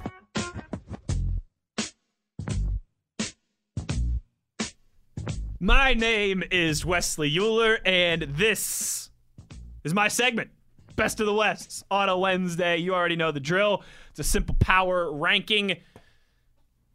Normally, right, we rank our top 10 teams in the National Football we- League from, week, part. from week to week, right? During the season, it's just like a normal kind of like a hierarchy, you know, if you will, of NFL power rankings. But we switch it up during the offseason. Sometimes we go pop culture, we go music, um, you know, we go entertainment, we go video games, movies, we go summer activities, all kinds of stuff. Arthur Moats today, it's real simple. The best fried foods out there. Oh, yeah, Arthur Moats. Last night, my wife made some homemade mac and cheese bites Mm, okay. and they were fantastic. And it got me to thinking, you know, we were on the couch kind of just debating what are the best fried foods, you know, because everything's good fried, but what's really the best? And I was like, you know what, Moats and I are gonna we're gonna steal this for a conversation on the show today. So Arthur Moats, real simple, best of the West, best fried foods today. I'll start at the back of the list to build the suspense. Number five, Arthur Moats, I got calamari. Okay. Oh yeah, a little squid, a little dipping sauce. It's to me the perfect appetizer, you know, before you eat dinner. It's not too heavy. It's got good unique flavor. It's fun to pick at. Calamari, number 5. Number 4. This one might surprise some people. Ravioli. Yeah, fried ravioli. I tell you what, Ravioli. my Oh, first my first trip to Indianapolis for the combine changed Yeah. the game for me two years ago because fried ravioli is like it's like the French fries of Pittsburgh. You know what I mean? It's yeah. everywhere in Indy. It's delicious, and I discovered a couple weeks ago GetGo has fried ravioli, Interesting. and it's really good. I love fried ravioli. It's a different kind of taste and texture than most fried foods. It checks in at number four for me. Number three, Buffalo shrimp, baby. Oh, yeah. Especially when you're near an ocean. Come on, man. You're in Georgia, okay. or you're in Florida, or you're in the Carolinas, or maybe you're even in Virginia or New Jersey. That fresh shrimp, you batter it up, you fry it. Oh, you put some buffalo sauce on it. You kidding me? It's like the taste of summer. Number three, buffalo shrimp. Number two on the list. I just said chicken. because uh, anyway, it doesn't matter. Uh, nuggets, if we're talking classic fried chicken, we're talking spicy chicken patties for sandwiches, we're talking chicken wings. Chicken has a million ways to get it, and it would be number one on the list. If not for, come on, I'm a good Yinzer. You already know what number one is. It, French fries, right? And this is another one, folks. When it comes to French fries, I ain't got no type. You can give me some regular French fries, some cheese fries, some curly fries, some steak fries, some hand cut fries, seasoned fries, little potato wedges. Mm. Heck, I even take a tater tot. I ain't got no type. What's I'll take the tater tot. Let's go. Poutine, chili cheese fries. You Oh, just give me the spud deep fried, baby. And I'm all about it. So again, number five, calamari. Number four, ravioli. Number three, buffalo shrimp. Number two, chicken. Number one, French fries. My honorable mentions go to mozzarella sticks and mac and cheese bites. Arthur Moats, you're laughing. What say you? I just love these lists, man. This is always a good time, man. So for me, man, I started number five. It's fried Oreos. What are we talking a about, really good man? Really Fried one. Oreos are amazing. Doesn't matter what time of the year when you're having them, you gotta eat them right after something nice and tasty. So yeah, man, fried Oreos sits at number five for me. At number four, I'm a fried shrimp guy, and, and honestly.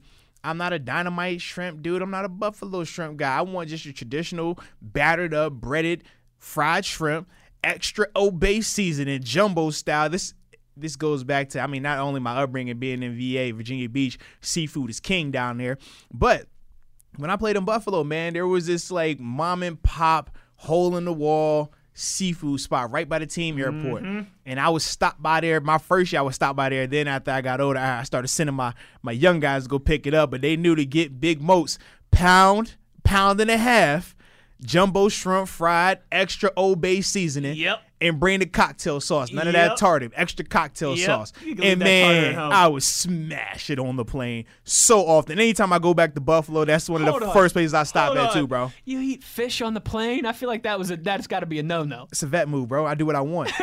yeah. That's like heating up fish in the microwave Hey in the man. office. hey, because literally, like, so from I mean, as we're sitting in the office right now, we could look outside and we see the building that's literally right across the street. Right. So literally, the place it was called, uh, it was Captain Joe's. I want to say it was Okay. called. So It's, like, literally, right there. it was right. Like I can see the plane where I park at. We're You can see stopping. Captain Joe's as well. Hey, we're calling the order on way on the way. So as soon as I leave the facility, it's like a 20 minute drive from the facility to where the airport was, where, where our planes were. Phone the order I in. called the order in. They are, and the thing was because we would do it so often, they already knew. Hey, the guys are coming through. Get all the fried shrimp ready to go. So- Anytime there was an away yeah, game, they, they they already knew what it was was up. They knew what was up. So we make the call. We drive over there, scoop it up, go across the street, hop on the plane. Now I'm in there and I'm getting I'm getting it on. I'm not the only one in there. Trust me, there's multiple guys because Oh, I'm it was that good. I'm like sure. it was time where your coaches were like, "Yo, you ain't you ain't get me nothing. Like I got an issue with you now." You know what I mean? So, yeah. but it was phenomenal, man. So fried shrimp definitely sits at number four for me. At number three, man, I got to go to my heritage. You know, fried chicken, man. I'm a big, big. Well, I used to be a big fried chicken guy. Now I've kind of got off of the fried chicken. You know, it's got to be a little healthier and all these other things. But every once Can't in be a a teenager and in your 20s yeah, forever. But, but every once in a while, I like to get back down and dirty with the fried chicken. You know what I'm saying? Whether it's chicken wings, whether it's chicken nuggets, whether it's chicken dings, whatever it's chicken is fried, it is good to go. Chicken breasts, I don't care. I don't discriminate on my fried chicken. Yeah. It is what it is. White meat, dark meat, wing, leg, it don't matter. If it's fried and it, and it and it's a chicken, I'm gonna eat it. It's that simple, man. All right, now number two, man. I'm a French fry guy. You know that, man. Mm-hmm. Gots to be. And, and- and I don't care if it's curly fries. I don't care if it's crinkly fries. I don't I care if it's straight no fries. I don't care if it's McDonald's fries, Burger King fries, Arby fries, Wendy's fries. I if it's a French no fry. I'm gonna eat it, baby. That's what patch. I do. You got to mention potato patch Come on, man. Potato, potato wedges. It don't matter what it is, man. I'm gonna get after it. All right. Ooh. You throw my seasoning on that thing, and I'm yop yop yop yop yop. Or if I'm feeling, if Mm-hmm. I'm feeling classy. You know I'm gonna have that sweet sriracha, that spicy sriracha sauce from Chick Fil A. I'm gonna dip my fry in there. Mm-hmm. Big bad and bougie, yes sir, that's me. So French fries is at number two, and then number one. Yeah, I'm interested to see where you're going here. Number one, this goes back to my favorite meal. Okay. As a child, even as an adult, my Okay. favorite undefeated I'm trying to think what you fried what you thing that I on. absolutely love. Onion rings. fried pork chop. Oh Man, my mama used to bread that thing up so nice. Oh man, it tastes so good. I eat that. That's a good Have call. mashed potatoes and gravy on the side, or sometimes we'll fry it and then smother it with the gravy. Oh my goodness. Sure. Oh my goodness. Oh my goodness. Anytime, listen. Anytime I call my mother up and she's coming to visit me, whether it's in Pittsburgh when I was in Buffalo, or if I'm coming back home, she knows. knows. She knows. Hey, it's one thing that I want her to do. I don't care what else she does while she's here. It's one thing she gonna need to do for me, and that's make my fried pork chop. Cause Mm-hmm. I, I mean, wife, I love wifey. Wifey cooks a great fried pork chop, but it's only one person that makes the fried pork chop like the fried pork chop supposed to be Mm-hmm. made, and that's Mama Bear. All right. So when Mama Moats comes and sees me, or I go to see her, man, listen, we were in the Outer Banks a year ago. She came down to visit me. I say, look, Mama, I know I ain't see you in a minute, but you know what you got to do. All right, I'm gonna go pick it up, but you got to cook it. All right, let's get it happening. that's just it is what it is. All right. It is what it is. When I was younger, that's all. Eh, I ate. She's like, "You want fried chicken? No, mama. Make that fried pork chop bone in. You know how we do. Yep. Yeah. Yep. Hey, let's do that. Yes, sir. so for me, fried pork chop number one on my list, baby. That's a good call. That's the Shout out same to way. Mama Moats, man. That's the same way I'm with my mom and chicken parm. Oh, Yeah, like don't get me wrong, Yeah, my, my yeah. wife makes a great chicken parm Uh-huh. too, but there's just something about hit what different you though. grew up with. It hits different when it, when that's what you grew up with. Your taste buds are are, Mm-hmm. are conditioned for that and that alone. I've tried fried pork chop amongst many of places, amongst many of chefs, and I was like, you know what, this is really good. You know, bon appetit, all it's that not good stuff. Ma but Dukes. it's not Mama Bear. No, it's not. And Mama Bear pork chop hit different when it's fried. She seasoned that thing with an extra love on that thing. Mm-hmm. It's got that direct line to your You what I nostalgia mean? bone, baby. Yeah. She like, oh, oh, this, this, see, th- you know why you like this? Because I carried you for nine. That's what she always tell me. Because I carried you for nine months. That's why you like this so much right here. I was like, all right, mama, keep it coming. I don't care why, mom. Just keep it coming. Yeah, just keep it coming. Uh, Harry says here, fried Snickers. Oh, okay. I've never had. I have had fried Oreos. Those are really I've good. Those should have been on my honorable mention. You ever had fried ice cream? I didn't do fried ice cream. Oh, I've it's a had game fried, changer. I fried Snicker before, and I've had fried Twinkies before as well. Ooh, Yeah, I've don't think I've ever had Twinkies Twinkies. before. Mm-hmm. I've had the Oreos. I've had the Snickers. The ice cream. The ice cream's a game changer because Yeah. the science behind it makes no sense, For me, man, but it's good. see, this is my thing. I'm not the biggest ice cream guy. I don't know. not? I, I've never been a big. Okay. I, like, See, I love ice cream. I'd rather eat candy than ice cream. See, I'd rather have ice cream Yeah. than candy. There we go. It- It's our duality of man. I mean that's how me and wife are too, man. Wifey be over there eating ice cream. I'm like, bro, just give me some candy. I'm straight. Like Ice yeah. cream and like freshly baked brownies and cookies are really my two biggest weaknesses when it comes to dessert. See, for me, I'm candy and chips. I'm not the biggest Would you brownie consider guy. Chips a the big- dessert though? More of a more of a snack, I but I guess they I kind of they kind of go hand in hand. Yeah. But like for me, I would rather have chips and candy over like ice cream and cookies or ice cream and brownies and then or, or cupcakes, things like that. Mm-hmm. Like I'm, I don't know. I eat it. It's good. I don't discriminate. Sure, on it, but sure, it's just sure. That's like I am with in- candy in, and in my hierarchy of snacks. Like that's not gonna be high on my list. No, chips are chips are as I pause there because Manchester United just almost scored. Uh, I can't eat a sandwich, a cold cut sandwich without chips. Can't do it. Can't do it. So See, maybe it's just where you align your different. Listen, it was times when I was playing early on in my career, every meal I had had to have chips, dinner included. it didn't matter. Chips are going to be included in here somehow, some way. Uh, have you had oh, what are they like the the kettle style voodoo? Yeah, absolutely. Chip. Yeah, You the know I'm hot ones. about? Yeah, What's they, the- they have uh, the voodoo. They, they- What's the name like- of that that it was called voodoo. Maybe it is. Okay, yeah, maybe that's voodoo. the, the yeah, and they got like the, the lady up there like dancing yes, and stuff. Absolutely. Yes. Oh, Tru- trust those me, man. so good. They're not. A, they're not a lot of brands of chips that I haven't tried at least once. and, Uh, amen to that. and we stay stocked with the voodoo style, man. I like that little dancing Amen lady. to that. I'll be over there dancing with her when I eat them things. Hey, hey, hey, because she has like like she's like almost like one of the uh like Spanish dancers with the the Yes, the dress. like very like New Orleans. I think it's supposed to be like New yes. Mm-hmm. Orleans, like Cajun style. Uh, Ryan says here, no See, I fried more like pickles. female mariachi type thing, man. oh yeah, saw okay, her. that makes sense. I like it though, man. It's tight. Ryan says no fried pickles. Fried pickles are good too. I'm not even a huge pickled fan, pickle fan, See, but fried pickles thing. are good. So like my wife and my oldest, they love fried pickles. I only can eat pickles, the jumbo pickles out the jar. okay, And it has to be like whole. If it's cut up, I can't eat it. I don't know what it is, bro. interesting. Like I don't even want pickles on my sandwich. Like, it, and I will eat a whole pickle as long as it's the the real like full length pickle. I remember the ice cream man used to come by. I'm like, I don't want the ice cream. Let me get a pickle. And then they had the spice pickle. Let me get the spice pickle or the regular pickle, the jumbo pickle, just to make sure it's pickle. just make sure it's whole, and I'm gonna go to work. Give me a little napkin with it, or you can put it in a little foil or the little the little bed thing for it, and I'm gonna go to work. It's cool. Last thing that we haven't mentioned, Hush puppies. Oh. I don't even know what they are, but I know they're delicious. I don't know what they are either. In fact, I just had some hush puppies. Remember when I had to go to Long John Silver's? I had some hush puppies. I was over eating them Oh, like that's right, because Burger King broke yeah, your heart. Shout out, shout out to Burger King. Man, I want to elbow drop them. But, but yeah, man, I had the hush. I'm like, man, I ain't had hush puppies since like growing up because we had a chicken spot that we would go to, and they instead of Mm-hmm. giving you fries, they give you hush puppies. So it was like, yo, let me get the number two extra like it. hush puppies. We're going to work. That was fun. That was a good best of the West today. Absolutely, man. I was solid right there, man. Oh, we got a bunch of tweets rolling in here. We'll get to them uh, as we wrap up the show on the other side. Last chance to get your tweets in at Wesley Uhler at the Body 52. the body. We will wrap up the show here when we return. It's Steelers Blitz on SNR.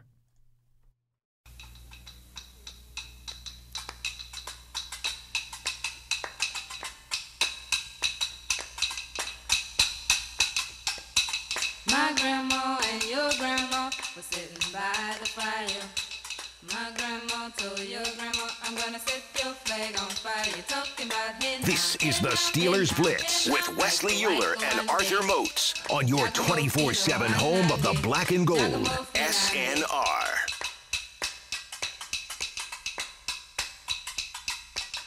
Look at my king all dressed in red. Arthur Moats, Wesley Uhler, wrapping up the show here on a Wednesday afternoon.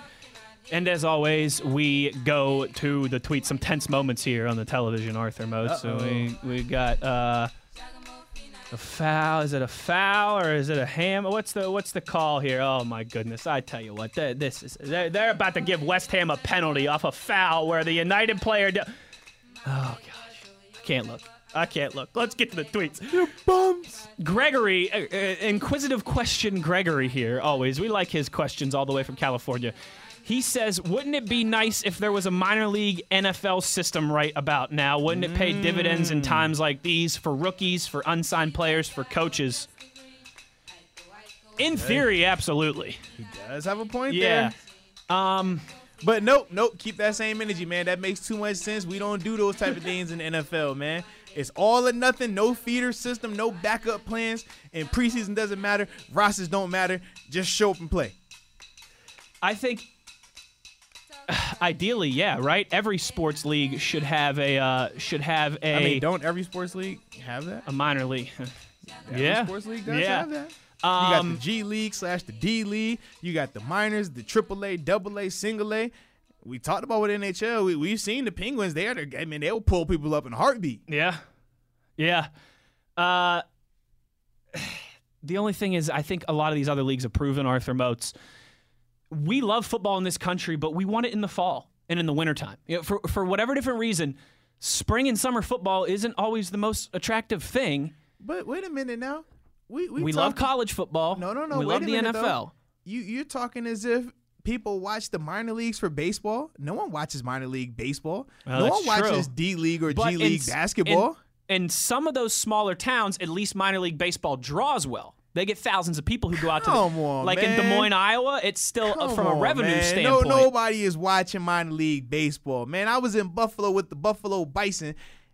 We won't go into those. I mean, we would show up to a couple of the games. Now, if it's a theme night, they got something cool going on, or if one of the major players had dropped down for a little while, you show up. But man, people don't care about minor league sports in general. But when you talk about the theory of the system, that's why it works so well. You're not going to tell me that G League slash D League basketball games are being sold out or they got a couple thousand fans in there. That's not the case. They're barely even on TV. And when they're on TV, people will look. If they don't recognize the name, they turn it away from it.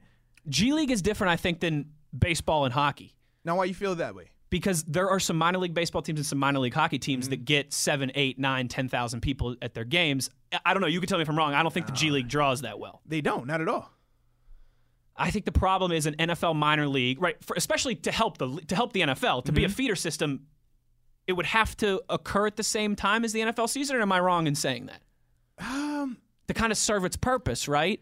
it depends, I guess, because I'm trying to think with the D League. Technically, some of it, I think there is a little overlap, but not much though, because they Yeah, still will call. They'll have those players coming up and playing in the regular season at times, and then they feast obviously during the summer league games that we always see. When we remember we saw Zion last year playing in the summer league was a big deal, but he's playing against other guys who were technically either rookies, younger players, or G League, D League type guys.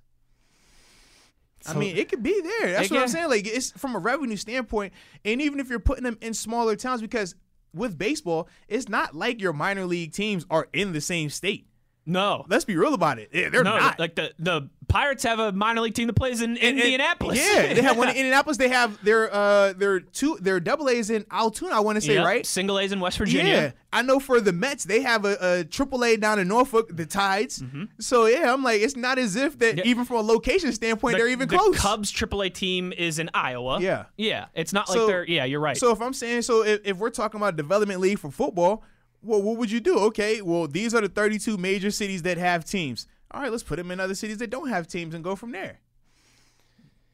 But that makes too much sense, man. Come on now, we don't. You don't want to do that, man. Not the NFL. Thrash uh, list of Moats versus West debates. Dak versus Carson. Michael Thomas versus Julio Jones. Am I missing any? Yeah. Yes, Darnold Jo- versus Josh Allen. Yo, did you say Darnold first? Say, hey, Josh Allen first versus that Sam Bummin. Franco versus Bussy. Uh, Moats' parking spot against my key card. The list goes on and on.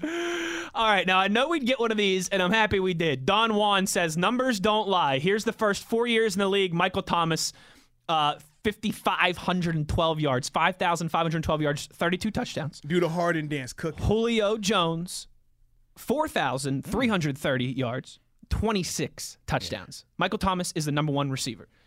Now I think Guys, but- my, but my argument has never. If you're talking stats, it's obviously Michael Thomas. But that's But not how we. impact, though. That's not how. We, okay, but again, I don't want to hear the stat. If you want to give me the But impact argument, that's thing. fine. But This don't tell me about thing. stats because hold on, real I quick, real back- quick. Okay, go ahead.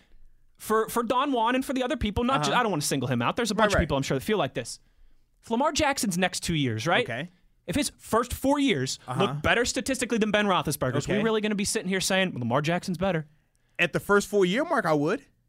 But that's not the conversation. Here is not the first four Well, year mark. we, we're having a conversation of as it sits today, who's the Right. better player between Michael Thomas Right. and Julio Jones? And I think though, is Michael Thomas only had five years in the league, right? So I no, think this would be wouldn't this be his sixth? this is going into his fifth. I, hold on, let me check real quick. I No, this is going into his fifth year. That's why we said the first four because he's only been in the league four years. So if we're going off of what he's done, that's why the only reason why we keep coming back to the four year element because we're no, going that makes that makes if it's it makes sense to compare them like Yeah. that. But because we're saying from a recency standpoint, Michael Thomas numbers have been better than Julio's from a recency standpoint. Correct. But then it's like you made They- the comment that Julio's first four years were better than Michael Thomas's, and I'm like, well, no, they weren't. I'm not going better in terms of on a stat sheet because again, Yeah. But it also You want me- depends on what you're looking for. Because It- we it know does. we know two things. We know Julio, he doesn't need a lot of catch. He can take the top off of defense. We know Michael Thomas, he's a high volume catch guy, but he run he has great run after the catch. But when I'm just I mean, dude, just from an accolade standpoint, also, we know Julio, seven time Pro Bowler, two time All Pro. Michael Thomas, three time All I mean, three time Pro Bowler, two time All Pro, and he has Offensive Player of the Year. I know they robbing Julio. All I'm saying is this. Lucky for Michael Thomas, he's hitting his he's hitting his peak, and there's no Calvin Johnson or all I'm AB saying the is league. this: we know for a fact we can say Michael Thomas is the best receiver, and Yeah. that's fine. No, you but, can but, make but, that this is my argument thing, though. without a doubt. With, with Julio, Just don't give me when numbers on a Julio- spreadsheet when is to make Julio that been the argument. best receiver in the league? Well, see, I would argue Michael Thomas has never been either. He is right now. I would argue he's not. You're just doing it for the sake of arguing. I'm not though. I listen. If I- I Show will- me where I he's will better. I will agree with you. Show You me where he's better. Show me can- where he's better. Stat I sheet, mean- game, Yeah, I'll, I'll wins, show, let's, losses, let's, let's look at a playoffs. show me, I'll show, me you where he's better. I'll show you who's better. a highlight film doesn't show you if somebody's better or not. yes, it, okay, but then how does it, then, then a spreadsheet doesn't either. A spreadsheet gives you more context, though. It's the data that goes along with you it. what? What? It- visual doesn't give you context. It does, and we see Michael Thomas. You can't Thomas. debate a highlight tape All like I'm saying is this. stat line. a, a highlight tape is like art. You might want to see a guy catch five deep balls and ready to crown him. I might want to see the guy that catches 30, 10 yard pass and takes him 30 yards after and, that. and again, we it's, can, it's very. we can, that's that's kind of what we've been Yeah, debating throughout the show. correct. My whole point is, if you want to use stats in this argument, Uh-huh. Keep that same energy everywhere. Okay, Have I not so- been? No, I'm not necessarily I'm talking. I'm not necessarily talking to you. Uh-huh.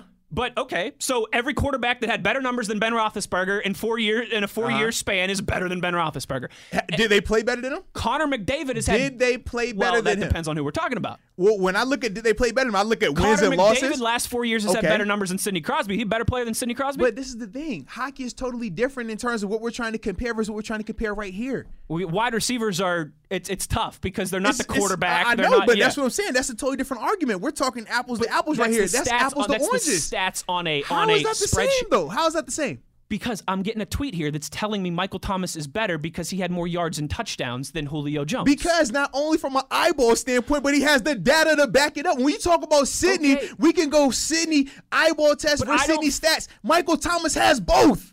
That's what you're not getting. He I has don't both. think he has the eyeball test of a Julio. What? What? Oh my gosh. You gotta get your eyeballs checked. Go man. back and watch his That's- 2019 Eh, eh, highlight eh, tape. Watch it. Yeah, watch I- I it. did yes. last night, actually. He It's cooks. funny. I he watched it. cooks. Yes. Oh, he man. cooks I without a don't know- doubt. I don't know if he, I don't know if he cooks like Oh uh, my like some other gosh. guys cook. You I you don't want know. you want to just see? Hey, give me ten deep balls. You caught them. All right, great. You did one receiver. I want to see more than that. I want to see more than that. I- I don't And Michael see a- Thomas cooks. seven yards wide open reception. And, and- and did you see the route that he put on the guy? Yeah, it was beautiful. Mm-hmm. You, you praise AB for it. Ryan says round two fight. Pe- people praise AB for how he routes up guys all the time. Hold on though. Hold on. Let me hear it. Come Hold on. Hold on. Uh huh. AB, I think, got a lot of the. Uh, well, he's got Ben Roethlisberger. He's got Lev Bell.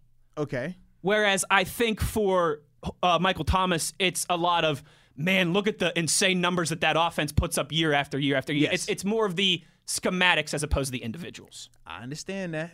I understand that. Well, all I'm saying is this, man. Michael Thomas, since he stepped foot in New Orleans, he's been dominant. It's that simple. I don't man. disagree with He's that been at all. dominant. He's been dominant. I don't disagree with that at all. All I'm saying is this: Julio better. Last one here because we gotta go. We're up against the Now, now we we all know the reason why you want to say Julio's better. If Julio has Sean Payton as his coach, you'll be over here joining the team that makes the most sense, saying that Michael Thomas is better. But because he And has Michael Sean Thomas Payton never, hatred, never caught a ball. that's where you're Bowl. always gonna go with Michael that. Thomas never caught a ball in the Super Bowl. Hey, and they both got the same amount of Super Bowl wins, so it's all good. Oh, that they do, just like Yeah. Foles and Wentz. Absolutely. Uh, TC says Motzi needs to step up and start the feeder league. you got the money. You got the Vince McMahon money. Hey, all right. Uh, Rebecca the lit one. She Lit, says, lit, lit. "I sure hope my boys talk about my cooking like you both did with your bombers." Yeah, abs- a- absolutely. Hey, I- they probably do. I'm sure they do. I think they do. I think they do. Lit one. Yeah, you gotta you gotta love mama's cooking. Gots Absolutely. to. You probably lit in the kitchen. Lit, lit, lit. I I can see it now. She whipping it up. Lit, lit, lit, lit. Every time she spinning in the bowl, man. Jared says you two need to hug it out. I just honestly, it's very rare that we like. That's why these things, right, like Dak and Wentz, like typically Darnold, because we're so we're on the same page so often that when we're not, times. when we're not, it's like, all right, yeah, let's run with this, let's debate. One, because we're so passionate about our stances too. like it's not as if we're looking at it's like, oh yeah, this guy could be or that. It's we're very passionate and we, We feel are. that hey, this is the reason I'm why, right. and we can articulate it, and that's why I always kick your butt when it comes to this because Oh, Michael yeah. Thomas is better than Julio, Dak is better than Wentz, and Josh Allen is three times better than Sam Darnold. Mic drop, we're good, man. Let's go to commercial. That's just like your opinion, bro. not I don't know. I'm looking at the, I'm looking at the list here from uh, NFL coaches, Uh-huh. scouts, Uh-huh. And front They office both members. they both say the same thing in terms of the highest rank, the, the highest rating that they were both receiving was the number one. yeah, all right. Julio's number one. Yeah. Michael Thomas is number two. They both got highest ranking one. In fact, why is your boy Julio, if he's so awesome, why is his lowest ranking a seven though? And Hey, Michael Thomas' lowest ranking is a six. They don't ask uh, how, Mic they drop. There we go, right there, many. right there. So clearly, these NFL execs and coaches, somebody thought that So hold your boy so was a on. bum. If uh, last year, right? Nah, here we go. One of the Here we go. AP, one of the AP Here top go. 25 voters Uh-huh. had LSU fourth on their ballot, not first. That means LSU isn't the best team in the country. Yes. If if if the Because lowest one no, no, no, voter- wait a minute, wait a minute now. Just to give you that context, Yeah. right? If they said LSU, one Fourth. voter said that, right? Fourth. Put him at fourth. But what about Bama? Only one voter had them at third. Right. What do we saying You're gonna say, even though LSU beat Bama, even though they're the national champions, Wait, you're okay, gonna listen but- to that wait a one minute. voter? Wait a minute. Thank you, no, Mike no, no, no. Let's Here we go to commercial Here break. we go. So I'm glad you said that because tell me this. We tell me to this. sign off when now like have so so tell me this. So you say all of those things you just said, right? The one voter and all that stuff, mm-hmm. right? Mm-hmm. When was Julio better than Michael Thomas though? Because you said off the head to head, right? Off the head to head. Michael Thomas kicks Julio's butt head to head from a number standpoint. So please tell me. Oh, please tell me. Thank you for bringing that up. I'll wait. Tell me. So we went from talking about voting back to talking about numbers. You gonna you pick an apple did or an that. orange You here? just did that. Talking about the AP polls. Yes, you said if LSU, if some one of the guys had LSU fourth, as four, and Alabama and Alabama's third. third, and then you said, well, the head to head, who won? The head to head for Michael Thomas and Julio are the because, numbers. Because no, That's the head-to-head, the Oh, numbers. please, No, there's no What? head-to-head comparison. What? They Convenient, convenient, man. position. Right, Convenient, If it was, convenient. if we're talking Joe Haden and some wide receiver, yeah, you Nah, can talk uh-uh. head-to-head because they've Head-to-head. lined up across. They in the same Michael division. Thomas and Julio have never lined up across the scrimmage. They lined up against You the are- same receivers. Oh my I goodness, mean, they lined you up against the same corners. reaching- You are Buster Douglas reaching with that one. About You're, you're, you, you, you know the only person that's reaching is Julio's numbers trying to catch Michael Thomas's from last year. So you can reach on with him, baby. It's all good. Oh man, the only one going to be reaching is going to be Michael Thomas when he's looking for a new contract years after Drew Brees is gone. You finish or you done? That's the real question right now. I didn't even get started yet. You finish or you I done? didn't even get started yet. You just like, like I said, you that kid that has the Sean Payton poster in your house. And you just throw darts at it every day. I just can't stand. You Sean ever seen. Ace Ventura? And anybody that's around him, you just you just hate on them too. Laces out. That'll do it for today's show. Uh, no arguments tomorrow. Mozi's off tomorrow. Adam Crowley in for Mozi tomorrow. Mozi be back on bod. Friday. Uh, moving parts, but you know certain things remain the same. We'll talk to you tomorrow at high noon, and as always, you know where to find us on your 24/7 home of the black and gold. Steeler Nation Radio.